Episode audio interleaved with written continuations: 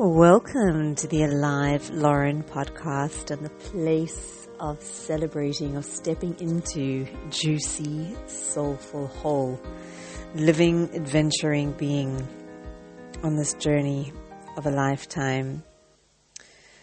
And on redefining happiness, on broadening, which is a bit of an aside. I'll maybe chat about that in another podcast because Untethered Soul, I think it's chapter 15 on unconditional happiness. Oh, yeah, it's just redefining it in a much broader way, which is actually like speaks to me volumes about just gratitude. Gratitude for the opportunity to experience everything, whatever is coming.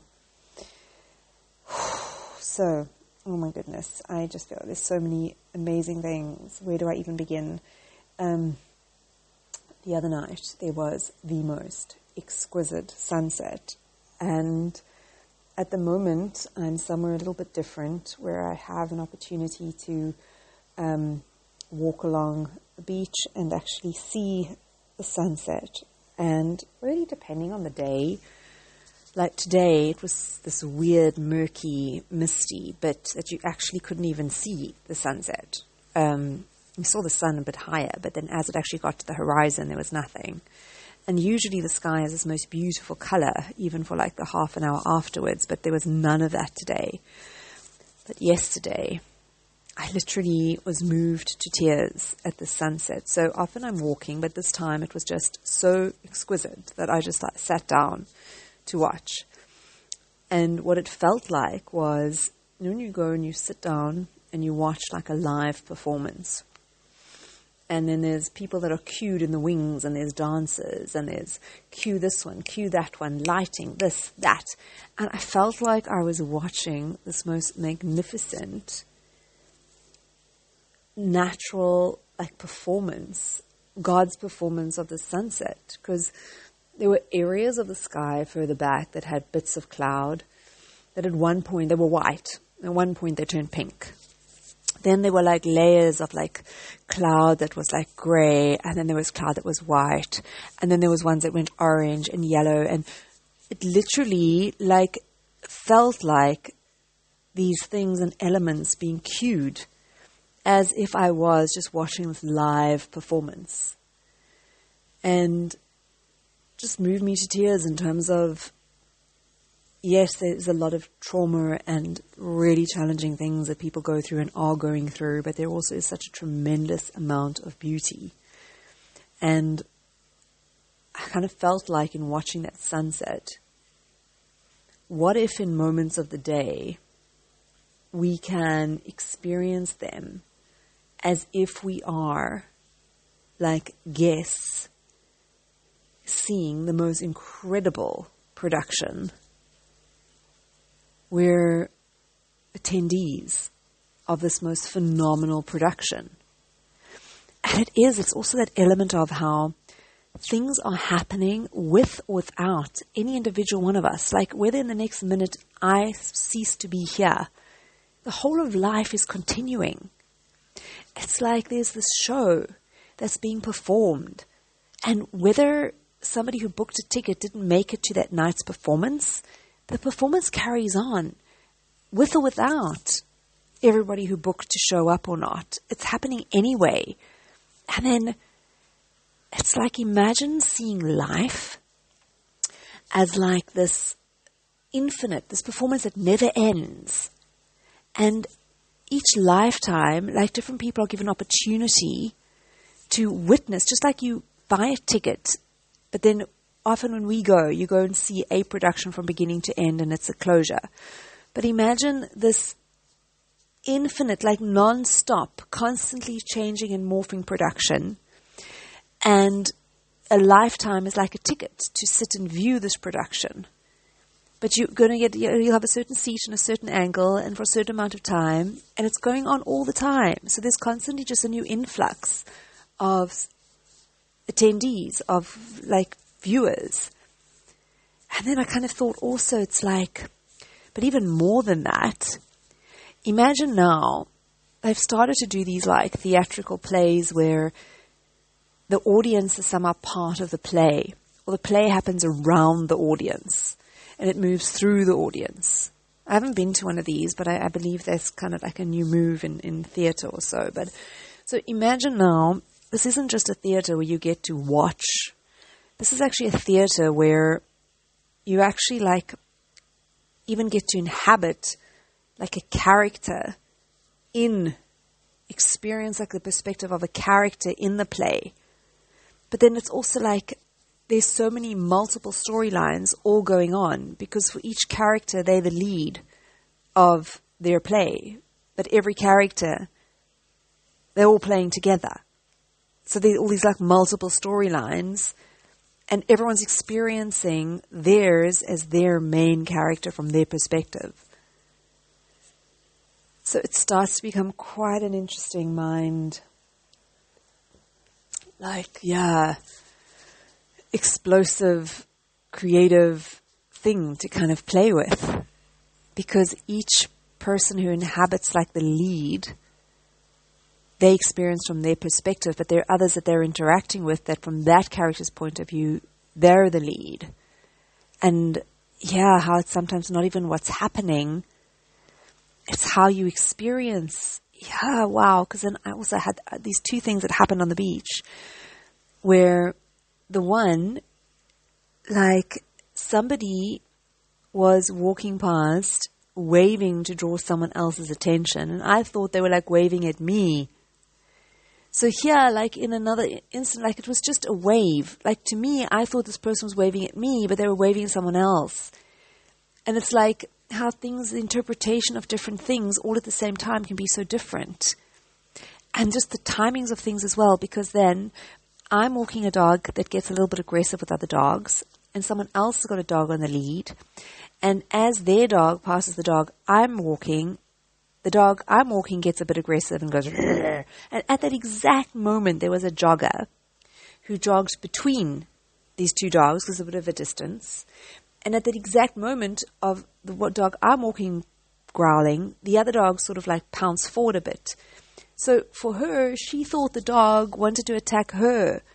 But it was actually just because she happened to pass at the exact moment that the two dogs were kind of triggering each other. And yeah, it's just how the same reality can be interpreted so differently. So I know this was also about taking inspiration from those who um, give me a second. Taking inspiration from those who have stood for peace. Oh my lord, I had no idea. There's like, I think it's about three hours. There's a movie on Gandhi's life, which was really like remarkable to watch. And then I landed up also f- over the weekend watching Nelson Mandela Long Walk to Freedom, which I had watched in the past before. But just how it Wow, wow, wow. I don't even know where to begin because it's also this idea of like the humble leadership. Because both of them, there's so many times and aspects where you see there's like this deep listening. And it's like holding a space for some sort of guidance in the moment. And just seeing the futility, like violence just doesn't, doesn't, it doesn't end well. It just lands up creating this cycle over and over and over again.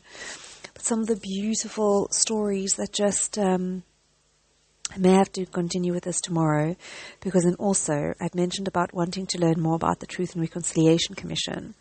And then I listened to a talk that Desmond Tutu, Archbishop Desmond Tutu, had given a number of years ago, and also magnificent shares in there.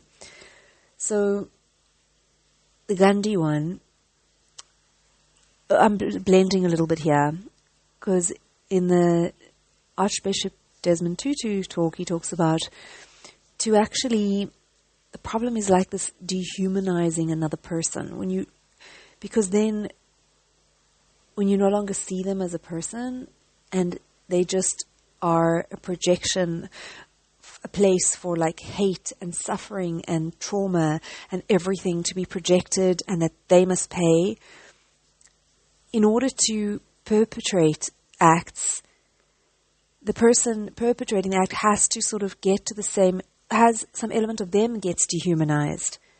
So it's like this constant cycle of punitive, because if you're doing everything out of, like a, spoke about the difference between punitive and restorative justice.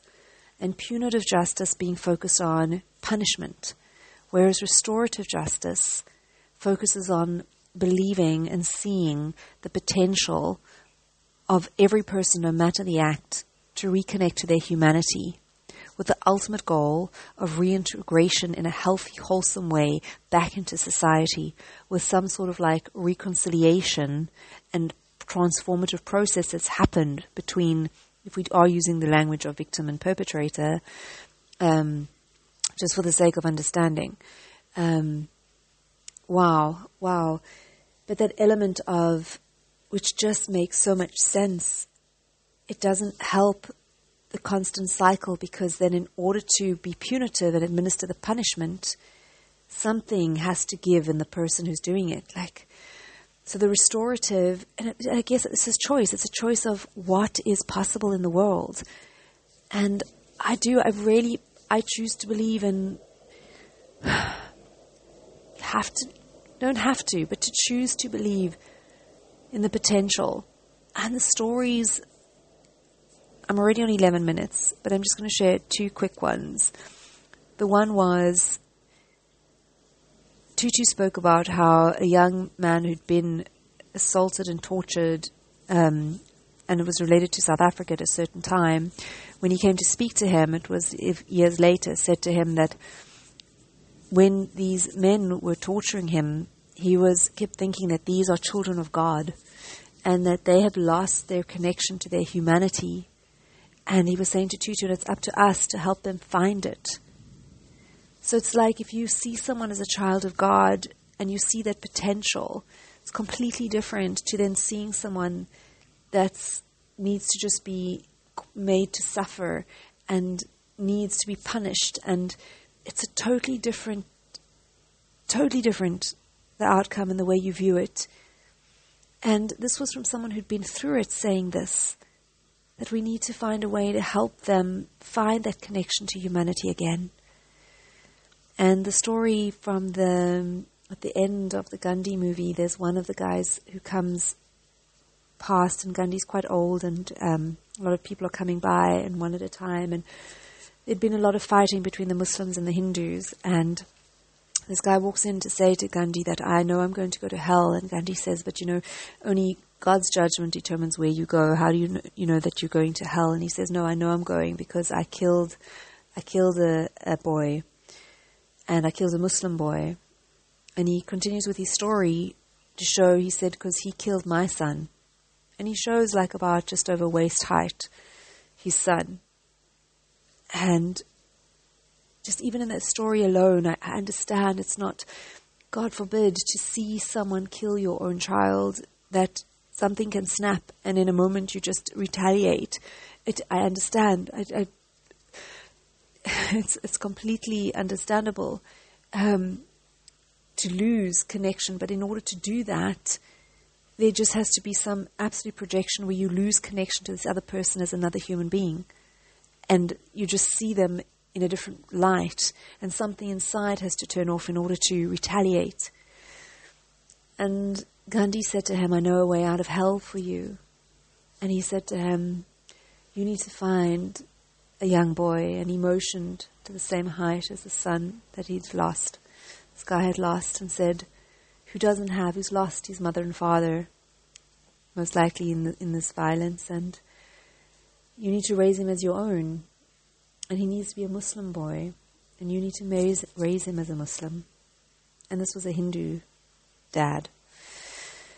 And I'm already on 14 minutes, and I will continue with these themes and, and other stories and things that I came to. But just, yeah, that please God, may we just open our hearts to the wonder and magic of this opportunity of attending this theater of life and just to take it all in and realize like it's, it's going to carry on without us. It, it was before us, it's moving on after us, and just what a privilege and honor and, and just to take part for the time, the blink of an eye that is a lifetime, and to please God, may those people who have chosen peace over violence, love over hatred and fear, restoration over punishment, may they serve as our beacons at this time, especially, oh, with the cycles that humanity has been cycling through, that please God, may they be,